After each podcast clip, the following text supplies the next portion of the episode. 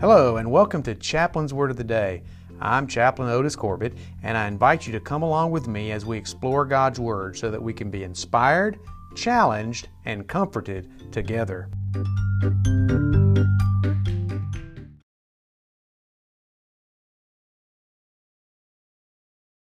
Hello, I'm Otis Corbett, and today I want to share a word about the highway to heaven as I comment on the good news found in the book of Romans.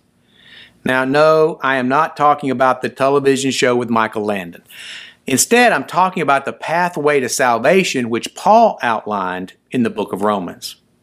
The last time that I posted, I recounted how, while trying to find the location of a meeting on an unfamiliar road in a nearby county, I inadvertently ran a stop sign and I suffered the consequences of violating the traffic laws of my state. I commented then that the law was righteous, but it was harsh. And also, however, that there was good news. And today I want to show how this good news is found along the highway to heaven. Evangelists also call this pathway to salvation the Roman road, in an ironic memory of the way that the gospel spread rapidly through the Roman Empire because of the excellent network of roads that Rome had built to control its empire. We can just as easily call it the highway to heaven, however, because that is where it will take us if we allow it to. So, what are the stops along this pathway? The first stop is this salvation is available to all. Romans 1:16 tells us, "For I am not ashamed of the gospel, for it is the power of God for salvation to everyone who believes, to the Jew first, and also to the Greek." Now, during a time in which our nation seems more divided than any other since the Civil War, it is good to note that the first stop on this road is an inclusive stop. You see, it is within the power of God for everyone who believes to receive His salvation. As I write this, many people around the world are awaiting access to a COVID 19 vaccine, and many others, however, doubt its safety or its effectiveness. In contrast, God has great news for all of us.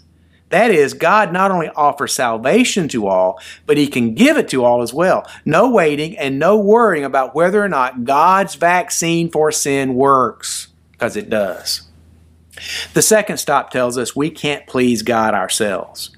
Romans 3 9 through 12 says, What then?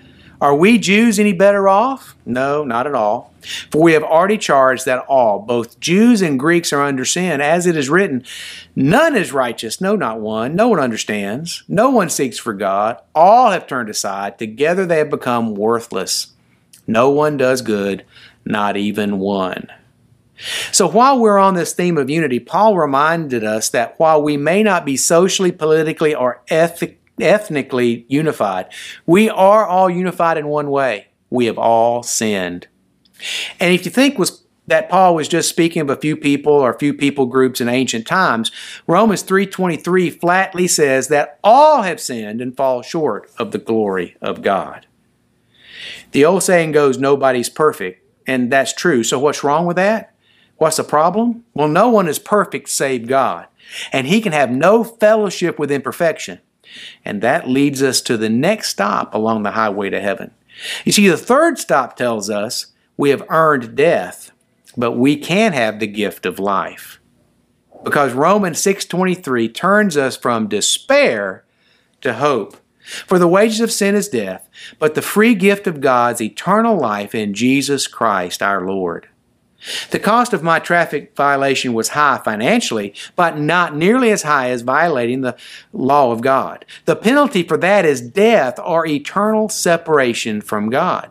But the good news here is that we can change our path and thus we can change our destination.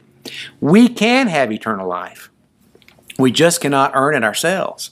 So, how can we make that soul saving turn? The fourth stop tells us we are saved by confessing Jesus. Romans 10 9 through 13 tells us how to get a, to a better place. Because if you confess with your mouth that Jesus is Lord and believe in your heart that God raised him from the dead, you will be saved. For with the heart one be- believes and is justified, and with the mouth one confesses and is saved. For the scripture says, Everyone who believes in him will not be put to shame. For there is no distinction between the Jew and Greek. For the same Lord is Lord of all, bestowing his riches on all who call upon him. For everyone who calls upon the name of the Lord will be saved. Again and again, God used Paul to give us good news as we travel the Roman road. For everyone who calls on the name of the Lord will be saved.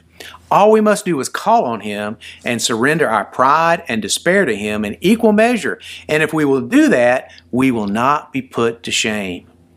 We must recognize, however, that this salvation is a gift and we must accept it as a gift. We cannot add anything of our own to it, and we cannot Im- eliminate any part of it.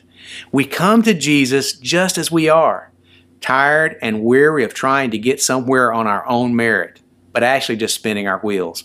We need Jesus to give us a lift along this highway to heaven, and He will do that if we just let Him. So, in conclusion, I would be glad to help anyone find their way down the Roman road so that it would become their personal highway to heaven. You can contact me at otis.corbett at gmail.com.